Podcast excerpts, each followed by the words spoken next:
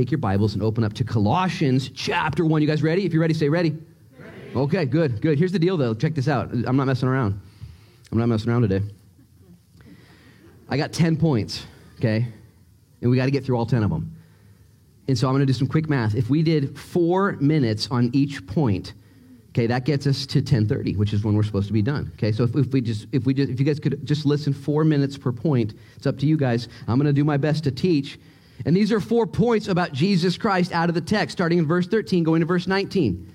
And I want you to really settle into this. As I was worshiping, I was starting to freak out just a little bit. I was like, oh my gosh, Lord, I have to teach Colossians? Paul wrote that. I started to get scared. I was like, who am I to teach the Apostle Paul's letter to the church at Colossae? And I began to freak out just a little bit. I actually remembered this story in the book of Acts. I think it's chapter, I can't remember, chapter 18 or something like that, where these guys take it upon themselves to become spiritual. They're like, let's do spiritual stuff. And so they go and they find this guy who's demon possessed, and they begin to, to try and exorcise these demons. And here's how they do it they say, We exorcise these demons by the Jesus Paul preaches. It's like third party preaching, you know, it's like, oh, would you, did you just name drop? What's going on here? And I kid you not, there's this story, and then the demon inside this guy stops and looks at him. And he says, I know who Jesus is, and I know who Paul is, but I don't even know who you are.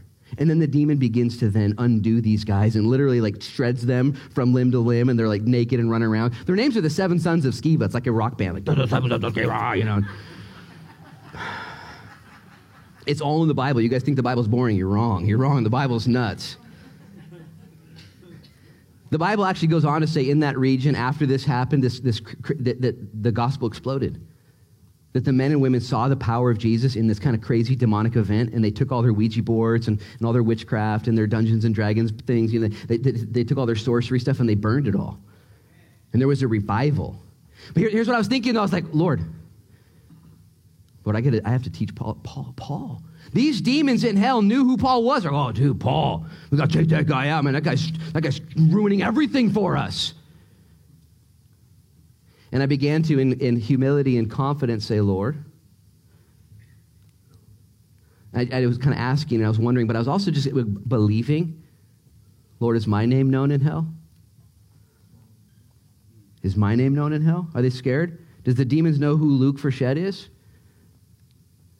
And it was a challenge to who I am in my everyday, not just in the pulpit, but in my everyday. And it was a challenge. I was thinking, yeah, yeah, they do. And they should know who I am. And they should know who you are. And they should see our lives, and we should know that we're in a battle, we're in a war, and we don't just want to be hypocrites, and we don't just want to be imposters, but we want to be authentic and grow. And if you are a hypocrite or an imposter, hey, welcome to the rest of us, and we're doing our best to excel in the things of God and to be authentic and I began to rehearse while I was worshiping there as Ryan was leading us and thinking about my qualifications. If you know me, I had somebody ask me the other day, they, they were visiting from Texas three weeks ago. You ever been to Texas? Me neither, don't go. I'm just kidding. Rory, Texas, Bill. And, and this lady, she said, Where did you get your training? At the end of the sermon. And I was all, Jackson County Jail. And she said, What? I said, I said, I don't have any training. I don't have any training. I got, to, you know, the Lord, He called me. And I'll tell you what, guys, I, I just, I'm so excited at who Jesus is, at the platform He's made for you and for me. And Paul, teaching Paul today. Paul was not just a non believer, Paul was an enemy of Christ. He was against Christ. He killed Christians. He was a bad guy, a bad, bad, bad guy. Thought he was a good guy. And some of you here have done bad things. You thought you were doing the right thing, but you're doing the wrong thing and you're off course and you, oh. And the fact that God could save Paul, that's his testimony, and then use Paul. And the fact that God can save me and use me. And so our confidence comes not from our qualifications, listen, but from our Savior. From our Savior. Paul writes this letter to the church at Colossae. Let's just say he writes it to the church at South Beach also. He's writing to us. And he sees the church at Colossae and he sees them from a distance. He's never been there. And, and this is what's considered a polemic letter. That means it's an argumentative letter. He's like, okay, okay, okay. I see you guys are getting pulled in the wrong direction. So I want to write you a corrective letter. I don't want you to get into this ditch. I don't want you to get into that ditch. I want you to stay on the road. I don't want you to replace Christ with philosophy. I don't want you to replace Christ with carnality. I want you to put your eyes firmly on Christ, holy. And it's Paul. I just geek out when Paul writes this. Paul. Paul was so convinced, so changed to the man and the person of Jesus Christ that he gave his life, breath, and death to the glory of Jesus Christ, that even the demons knew who he was. And that's what I want for my life and for your life as well. Would we run strong for the kingdom that's going to last forever? For the kingdom that is coming? Would our lives count for the glory of God? Let's pray and ask God to bless these 10 points. We're probably only going to get through three, let's just be honest. Jesus, we need you and we love you. And I pray, God, your blessing upon this church, Lord. Not just this church, but the churches all over, Lord. Your church. The men and women who love you. Father, there is a war. And it's not economic, it's not political, it's not medical, it's spiritual. It's a spiritual war. And we pray for your word, for your truth to give us light that we might go upon our path, that we might fight well. Heal us, Lord. Those who need healing, heal. Those who need deliverance, deliver. Those who need convincing, convince. Those who need rebuking, rebuke. Those who need more ammunition, Lord, fuel them. Get them a new clip. Let's go. And I pray in Jesus' name, Lord, you'd be honored in what we do. I need your help, Lord. You know where I'm at. You know where I've been. You know what's going on. We give it all to you. In Jesus' name we pray. Everybody said? Amen. Let's read verse 13. Paul is now talking about all that Jesus has done. All that Jesus is. If you want to understand the four chapters in the heart of the book of Colossians, it's all about Jesus Christ, who he is, what he's done, and how that then impacts our lives and tells us not to do these things and to do these certain other things. Paul has told us how to produce fruit in hard times in the first chapter. He's told us how to pray for those we love. We talked about that two weeks ago. Seven things to pray for your life and the lives of others. And now he segues. It's almost like his eyes glisten and he looks up and he begins to talk a long time about Jesus Christ because this is what his whole message is about. That it's Jesus changes everything. Jesus, Jesus, Jesus. Jesus is real. Jesus takes lives right where they're at and changes them to the place where they need to be. Look at verse 13. He starts it this way. This is how it all starts for all of us, by the way. He has delivered us from the power of darkness. Stop right there, eyes up here. The very first thing that needs to happen in your life to become a Christian, Jesus has to deliver you from the power of darkness. Darkness. We, you understand darkness, don't you? As soon as it gets dark, you go to sleep, don't you? Man, as soon as it gets dark, you don't just go to sleep, but you start to do sneaky stuff. You ever done sneaky stuff at dark, you know? And darkness kind of has this understanding around all of us. It's just kind of a dark time. It's a dark season. It's a dark song. It's a dark region. It's a dark whatever. Darkness. And, he, and Paul says, you know what Jesus has done? He's delivered us from the power of darkness as I was thinking this through and just relating this to my own life, that's how my testimony started. Man, I was so dark. My life was so bad.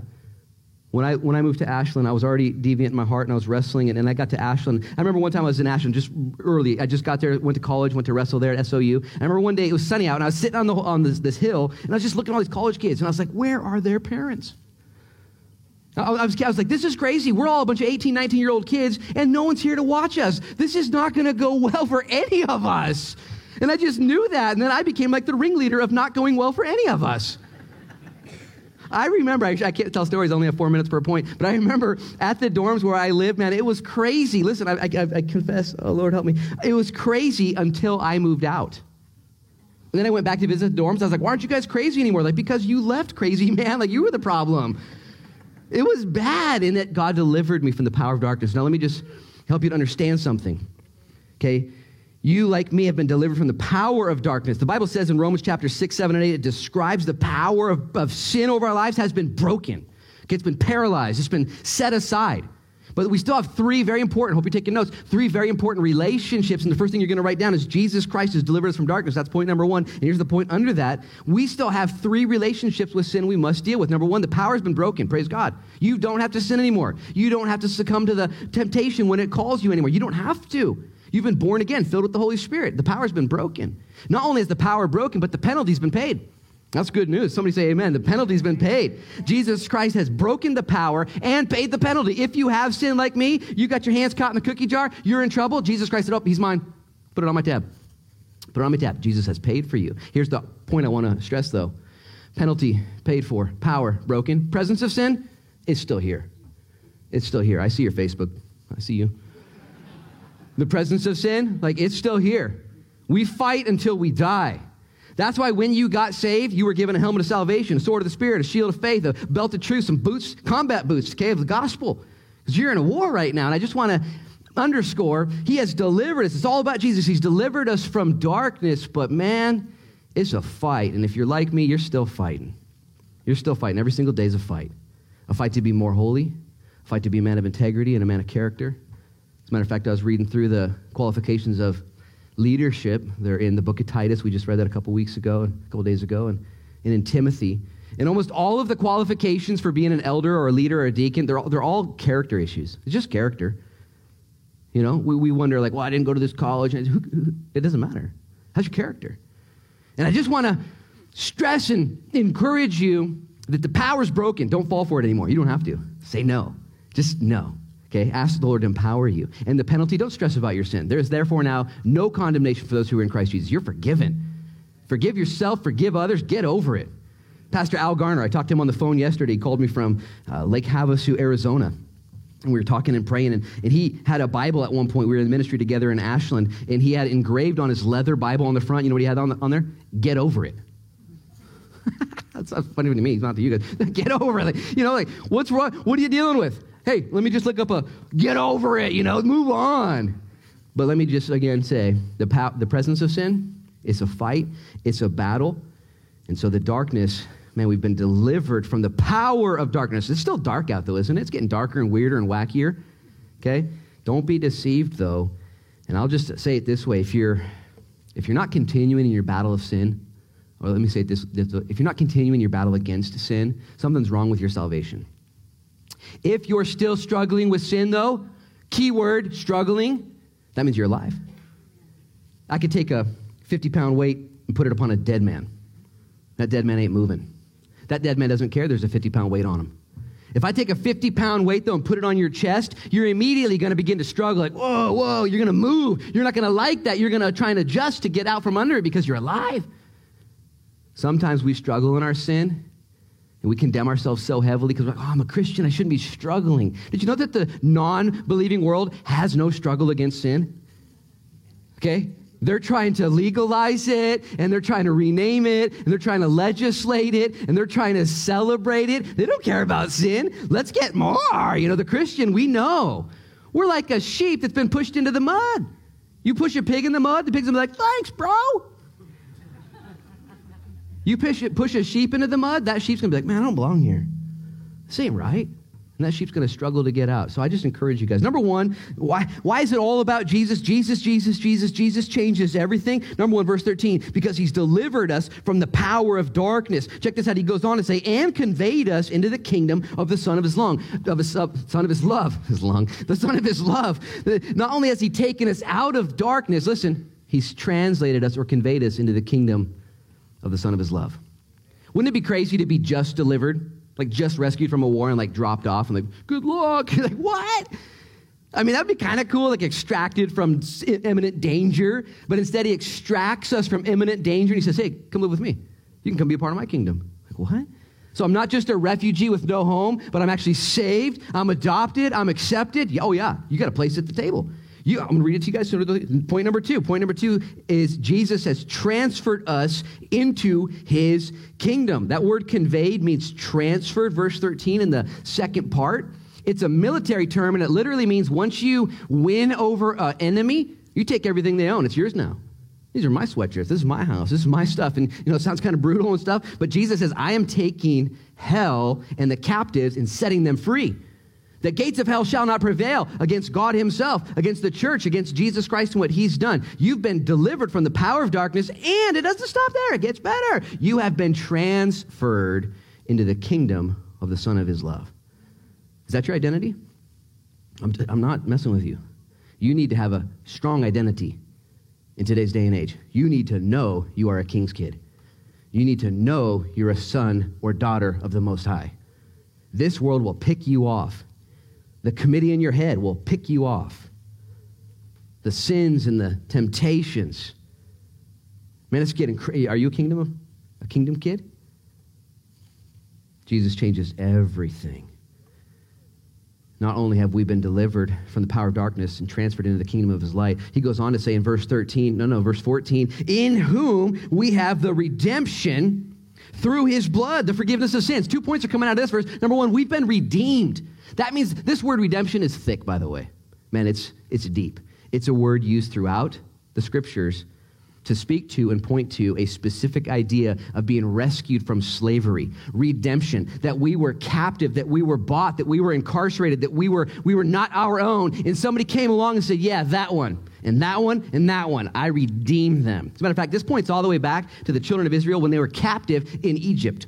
And God said, I'm going to send Moses to let my people go. They're going to be redeemed. How? It says right there. In whom we have redemption through his blood. You guys know in, in Egypt they were delivered from Pharaoh by Moses through the shed blood of the lambs. One lamb per a household of 14.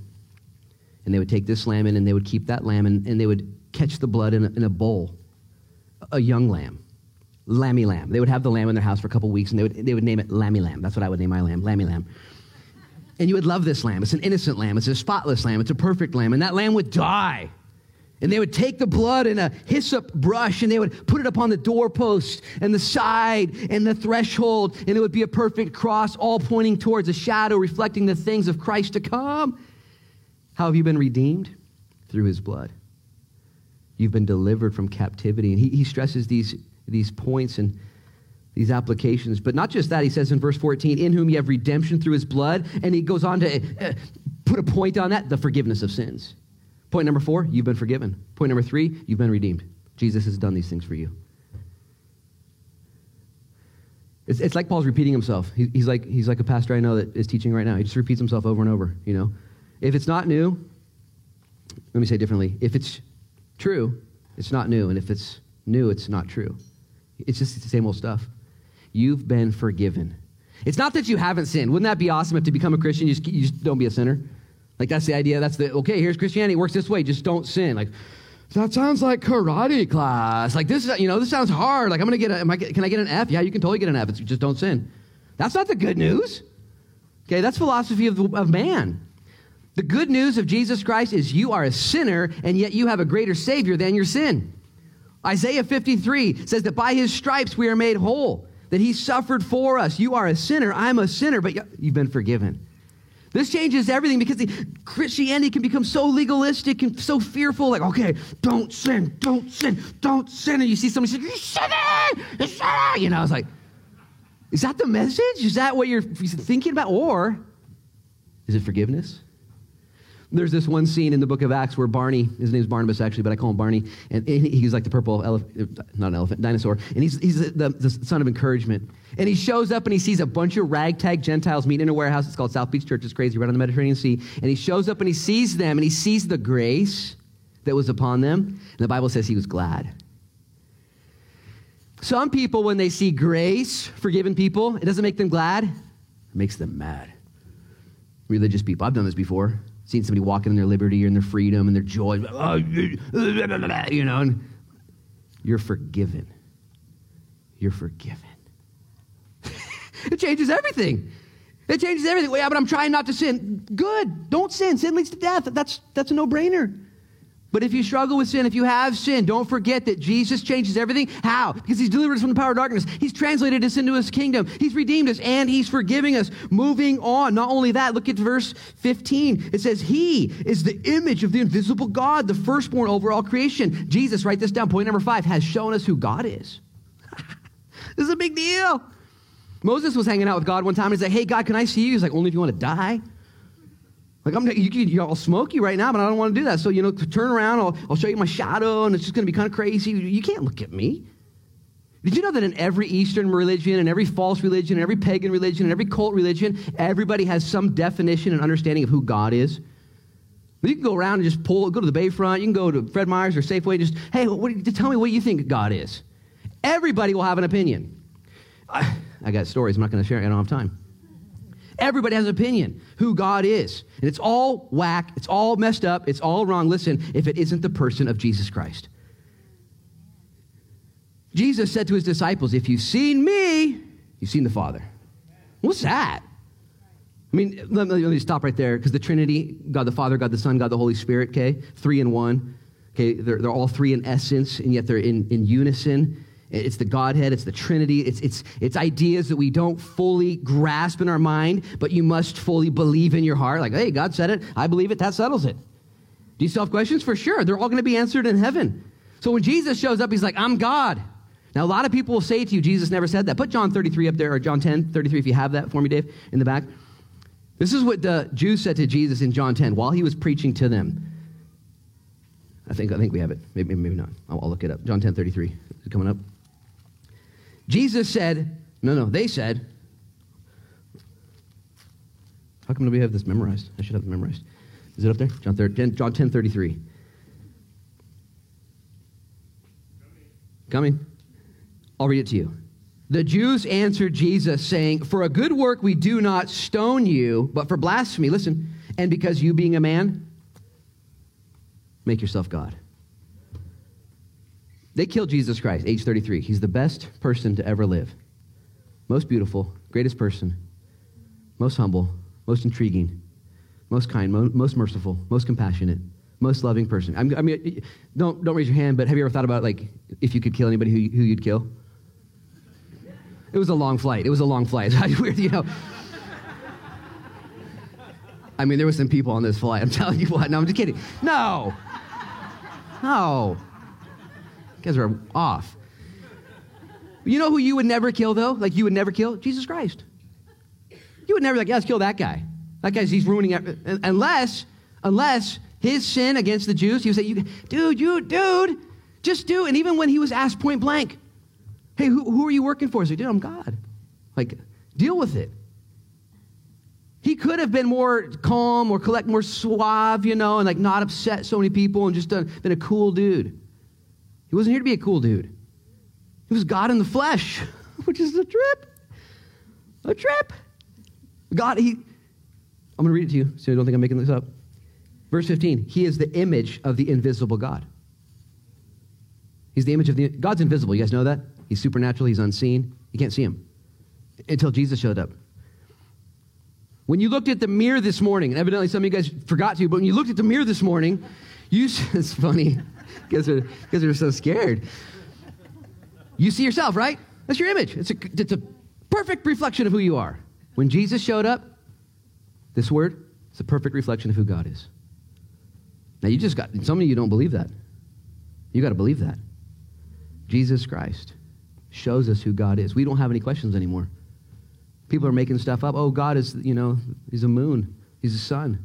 He, he's, some, some religions believe that God is a cow. Holy cow, you know. It's hilarious. So funny. He's the image of the invisible God. Number six, Jesus is first over all creation. Verse 15 again, he is the image of the invisible God and firstborn over all creation. This word firstborn means, uh, it's the word where we get our word prototype, which means he's the first in importance, the first in authority, the first in line. Some cults would take this and say, aha, aha, aha, he's the firstborn. He's actually created, he's born. One time I, was, I got a long story. I can't tell it to you. I'll just tell you the, the good part is the, these Jehovah's Witnesses were out canvassing my neighborhood in Ashland, and, and I, I, I tricked them into talking with me. It was so fun. And, um, and when they talked to me, I asked them a question, and I was washing my car at the time, and I said, hey, doesn't the Bible say, I acted like a dummy. I was like, doesn't the Bible say somewhere that like God is like an eternal father? Isn't that like in Isaiah 9 or something like eternal father, everlasting counselor, prince of peace? Like, does it say eternal father? Is that what it says? And they're like, yeah, of course that's what it says. I said, well, you can't be an eternal father unless you've eternally always had a son. Like it's had, had to always be a son. You couldn't have a son at one point because the Jehovah's Witnesses argue that Jesus showed up at one point in the timeline of creation. Like God was there, for sure God was there, they'll say. And they'll say, and then Jesus came. And he's not God, he's less than God. And yet you can't be an eternal father without eternally having a son. And God has always been three in one. He is firstborn, he's the first. But you know what this really means? He's the firstborn of all creation. He's in charge of everything. Okay? You ever seen military ranks? There's always a first, somebody in charge of everyone else. Okay? It's Jesus Christ. He's in charge of everything. He's, and, and Paul is in prison writing the church of Colossae saying, guys, this is crazy! He's delivered us from darkness. He's transferred us into his kingdom. He's forgiven us. He's redeemed us. He's the image of God. And not only that, but he's the first over all creation. And when he helps us to understand that, everything points to him. All history talks about him. Everyone's awaiting him. Jesus Christ is the most important person in the entire world. You know that. He's first over all things. Our timeline itself revolves around the birth and the death of Jesus Christ. BC AD, before Christ, AD in the year of our Lord, Anno Domini, it's what it's all about Jesus. And they've tried so hard to scrub that. Let's change that. That's too big, you know. And it all points to Jesus. The two biggest holidays in the world Christmas, happy birthday, Jesus, you know, and Easter, welcome back, Jesus. It's all for him. Did you know that the biggest religion in America in the world is? I don't know if you guys know this. It's Christianity. Okay, over two billion people claim to be Christians. Now, whether they're not all Christians or not, that's not my job.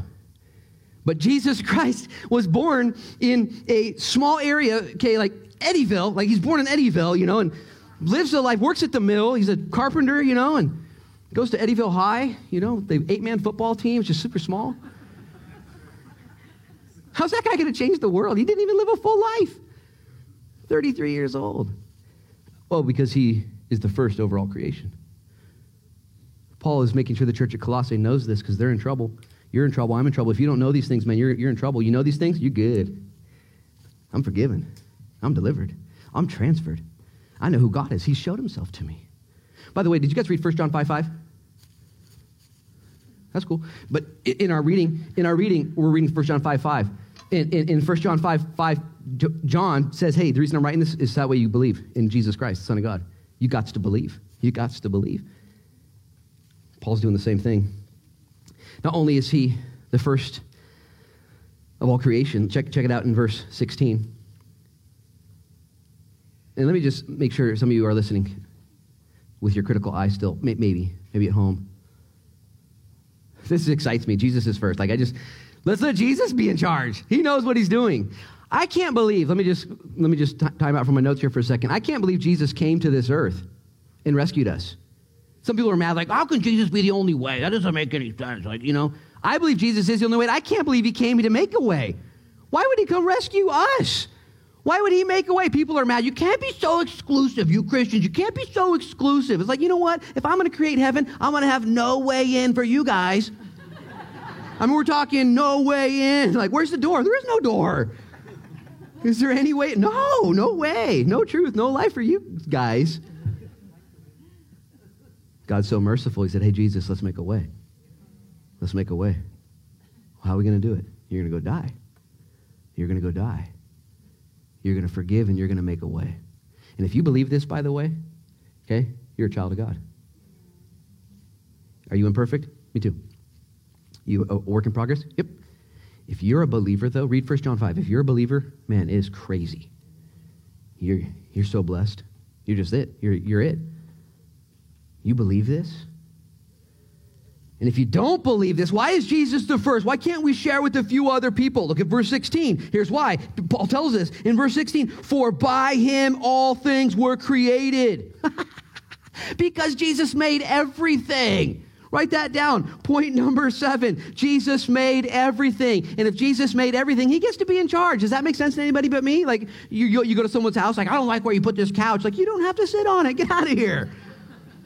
You ever go to someone's house and just criticize it? That's a dumb painting. You're gone. Like, Jesus puts the couch where he wants. He puts the paintings up he wants. He, he made every. I'm reading it again, verse 16. For by him all things were created.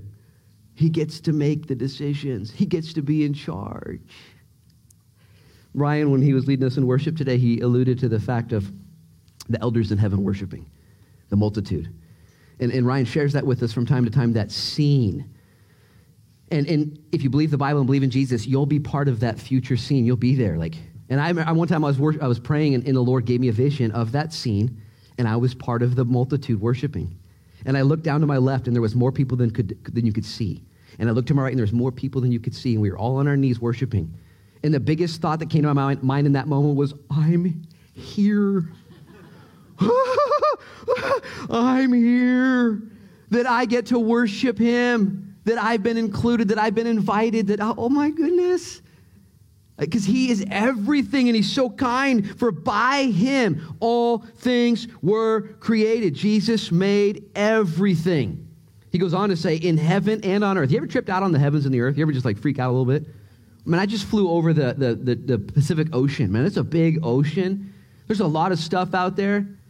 And it's important that we look at the creation and how big the world is and trip out and give all glory and credit to God and say, He made this. And He made it, Psalm 19 says, so we would know who He is, so we know His attributes and His handiwork.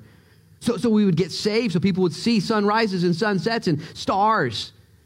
And when you look at the things that God's made, it's intended for you to become a worshiper and become saved. He's made all of earth and all of heaven. As a matter of fact, let me just give you a few illustrations for this. If the earth, okay, were an apple seed, and the sun were a basketball, okay, the sun would be in the kitchen right back there. That's about 30 yards away, something like that, maybe, maybe a little closer. And, and would, that's about how far. But the next star, okay, the sun's a star, the next star would be in New Zealand, okay, 6,000 miles away.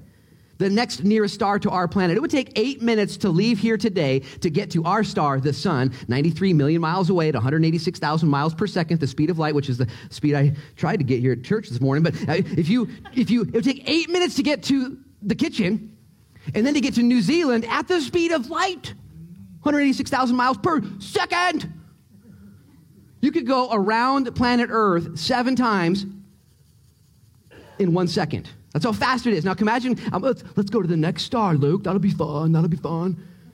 And so you pass the kitchen and you go to New Zealand and you have to travel that distance at that speed for 4.3 years just to get to the next star. So that's two stars. You guys ever seen more than two stars at a night? Like, there's a lot of stars and they're further away than you can imagine.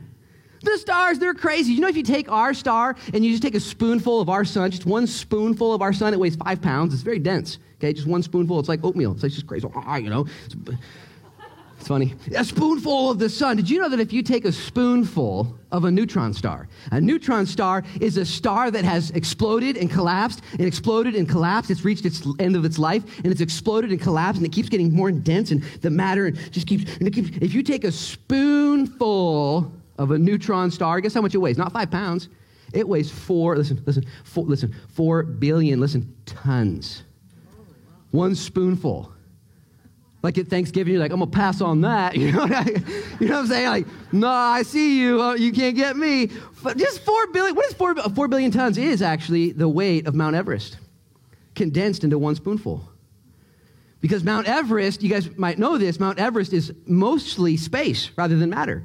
There's electrons and protons and neutrons all spinning around, and within everything that comprises matter, there is more space than matter. So if you took all of the space, all the particles out of the atoms away from Mount Everest, you could fit it on a spoon. This is, this is science, by the way, okay? God made all this. He made all of heaven and earth. Now, Paul here, he, he, he, he's been given revelation. He said, God made all this. He didn't even know how all this works. Jesus made everything, not just in heaven, but on earth. You ever tripped out on earth? Man, earth's crazy. There's so many. I love to just geek out on God's creativity because we think we're creative, right? Like, I'm pretty smart. No, dude, you're not smart. I'm a creative. No, you're not a creative. You got, you know, I'm trying to be nice. I'm not trying to be nice. God is creative. God is smart. We were in Hawaii a couple days ago. Can you put that picture up there of, of my son? He's got this shirt. Dave, I don't know if we're going to see this. I, I saw my son. I was in Hawaii and I was like, I was like, son, don't move. And, and, you know, when somebody says that, he's like, what is it, an alligator? you know, ah! You know, it was this little guy. Put, put the next one, get a little closer, okay? And I, I was like, Noah, there's a ladybug, okay, that looks like a robot on your shirt right now. And there, and there it is again. This is a ladybug in Hawaii. They have red eyes. And uh, I say that to say this because I've always uh, quoted this stat. We see red ladybugs and spotted ladybugs. Did you know how many ladybugs God decided to create when He created ladybugs? There are 5,000 different species of ladybugs. And, and we found one in Hawaii. The thing flew away. Did you know that God created 20,000 species of bumblebees? 20,000, John the beekeeper here. 20,000 bees. Did you know that there are 35,000 different types of spiders? It's because the world's cursed. Next time you kill a spider, just be like, you gone, bro. You know, like, one less. 35,000, not 35,000 in number, 35,000 in species, spiders. Did you know God in his creativity is creating everything? God, I'm reading this to you so don't, don't miss context. For by him all things were created that are in heaven and on earth, everything. God is so creative. Do you know leeches, leeches, little small little blood sucking leeches, have 32 brains? I mean, how bad would that suck? right? I don't even get it. Like 32 brains, like, oh, I got a headache. Like, I don't know what's going on. It's God's creative. And next time you go for a walk and see those Oregon slugs and you see stuff and man, and we were in Hawaii. It was so cool because the Lord just blessed our trip. And as we were taking a, a, a ferry from Maui to this island of Siletz, going, going across there, uh, we, we had a rainbow. A couple, couple rainbows the Lord gave us in the first couple days. And to me, the, the Lord just reminds me, He just, Luke, I love you so much. The rainbow is a promise of God's love. He gives me rainbows personally when I need them. And, and then the second day, we saw two sea turtles just kind of right off the bat. And, but what we really wanted to see was dolphins. And every day we'd go to the beach, I'd pray, I'd say, Lord, if you're real, I'm just kidding. no, no. No, no. But I would pray, Lord, I would like to see some dolphins today, you know. And but then I would kind of ask, like, do you really want to see a dolphin while you're out here on the sup board, like, you know? Because I would freak out, like, there's a shark, you know. I would, I would panic. I don't know that a dorsal fin is a dorsal fin. I don't give a rip who you are. Like, I'm out of here. Anyways, we didn't see any dolphins until the last day. And we were leaving the island of Siletz and we were on this ferry going back to Maui. And we were on this ferry. It's a 45 minute drive or flight, whatever it's called, ride. And, and, we were, and all of a sudden, my wife pointed to the back of the boat. She said, Look, dolphins. And we looked and there was a pod of about 100 or so dolphins freaking out, just going. They're like teenagers, man. They were just partying in the back of the wake there and just, just diving over and over, just hundreds of them. I was like, no way, it was so cool. And I was just thinking about, man, where are those dolphins going? Where's the Starbucks under the sea? Where are they at? Where are they going? And it's just so magical. And we don't even know what's going on. Jacques Cousteau, man, he couldn't even scratch the surface underneath the sea. It's so deep. It's so God. And Paul is saying, church, church, be encouraged. Jesus made everything in heaven and on earth, and not just the, the visible stuff. He goes on, look at this. He says the invisible stuff, visible and invisible. Just tuck that away. Anybody afraid of the boogeyman? You afraid of you know afraid of weird stuff? Like, oh, I don't know. It's like, don't worry about it. God's got it. He made invisible stuff too. And I can get the, the, the normal stuff. You know, have you ever seen a baby in the womb, seen those ultrasounds? He made that. You got that picture of the eye, Dave? Put that picture of the eye up if we got that. This is a human eyeball. Maybe it's not going to come up. It'll come up next service. There it is. What? Isn't that gross?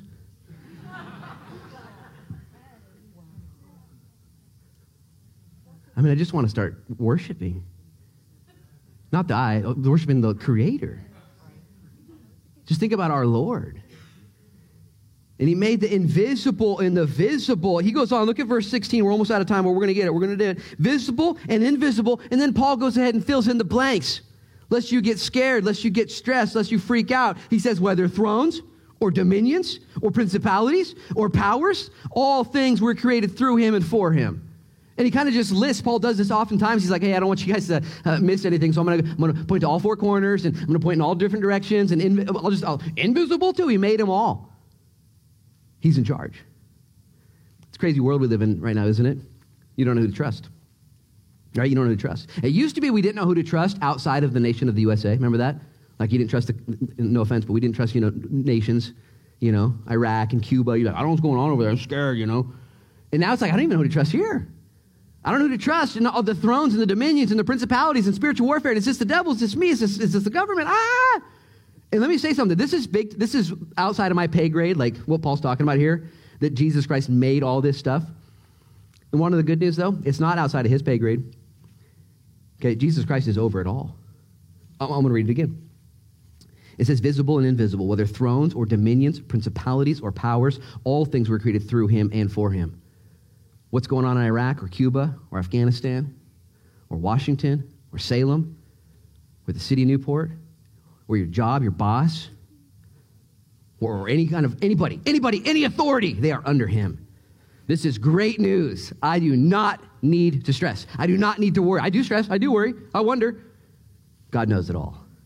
He is over all things. And while I still have some questions, Okay, I don't know who to trust. I don't know what's really going on. Really, it comes down to how this relates to my personal life. Is he in charge of the things of my life? Look at verse 16b.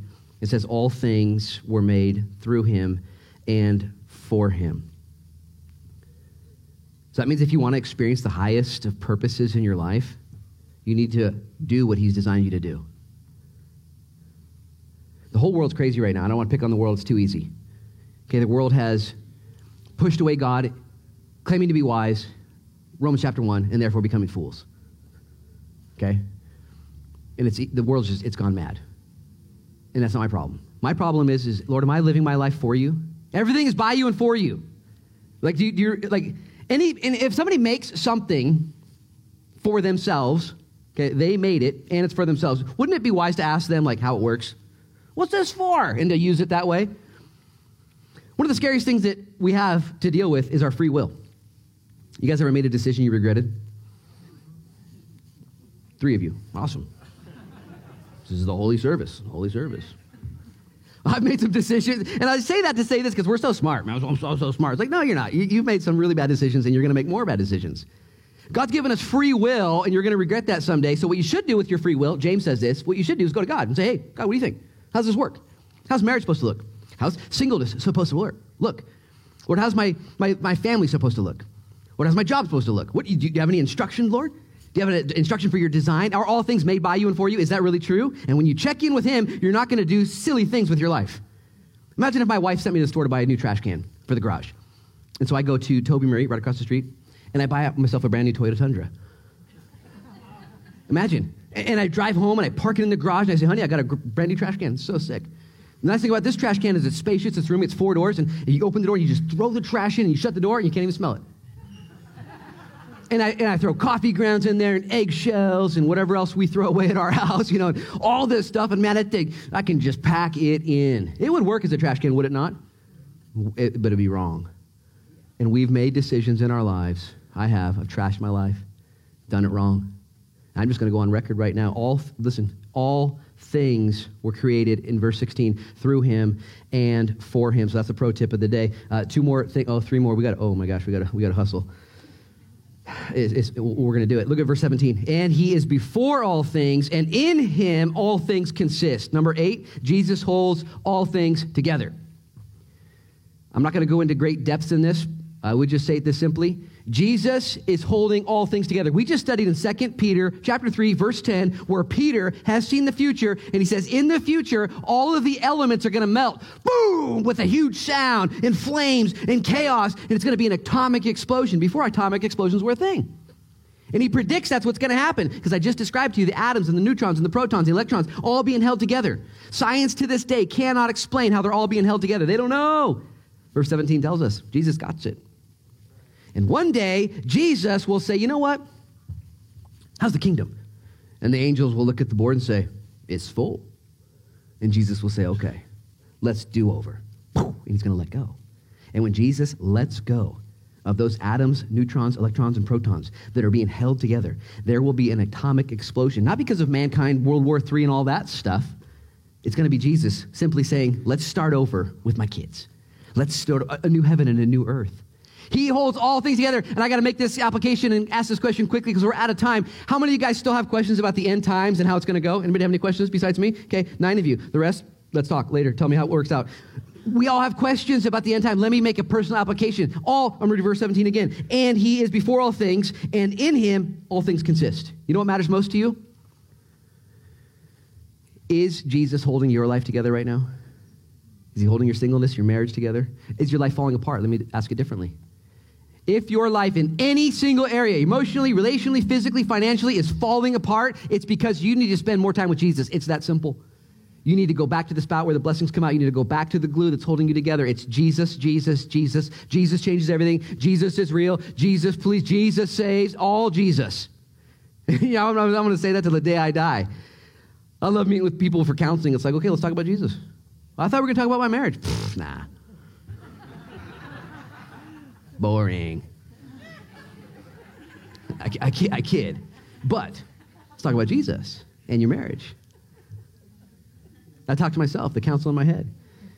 Jesus holds it all together, both the big and the little stuff in your life. Number nine, we're almost done. Jesus is head of the church. Maybe we'll touch on this next week. Look at verse 18. And he is the head of the body, the church, who is the beginning, the firstborn from the dead, that in all things he may have preeminence. Paul is simply saying Jesus loves the church.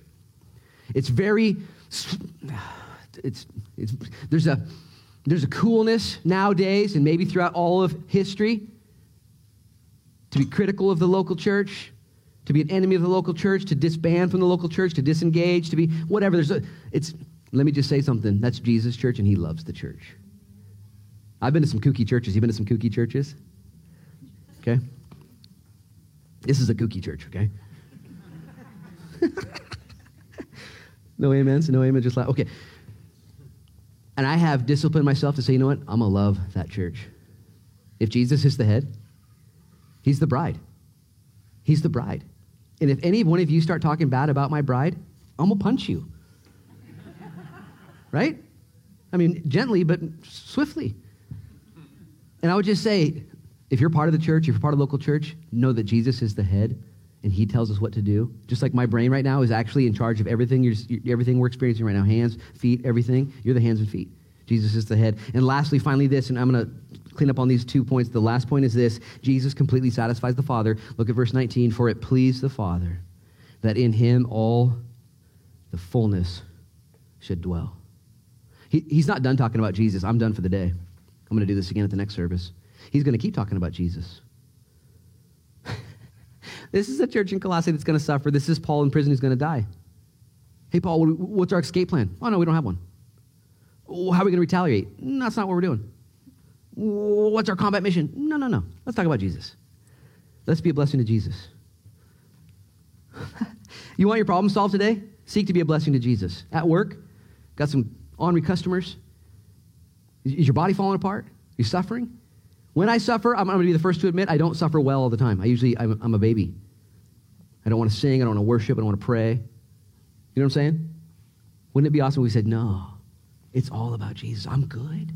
I'm good. Father, in Jesus' name, we thank you for your word. We thank you for Paul. We thank you for this time. I pray in Jesus' name, Lord, as simplicity would be taken from today's teaching, not a complexity, not too much, Lord. No glory to Luke Frechette, but instead of simplicity that Jesus saves. Jesus changes everything. That we would leave here today and we would forgive ourselves. We'd be redeemed. We'd be transferred into that kingdom of light. We'd have the power of darkness broken over us. We'd give you all credit and glory and honor. We'd see you in the creation and we'd look to you in all thrones, dominions, invisible visible and visible everywhere. And we'd be a part of the church and we'd know that the Father is fully pleased in Jesus. And if He's fully pleased in Jesus, He's fully pleased in us.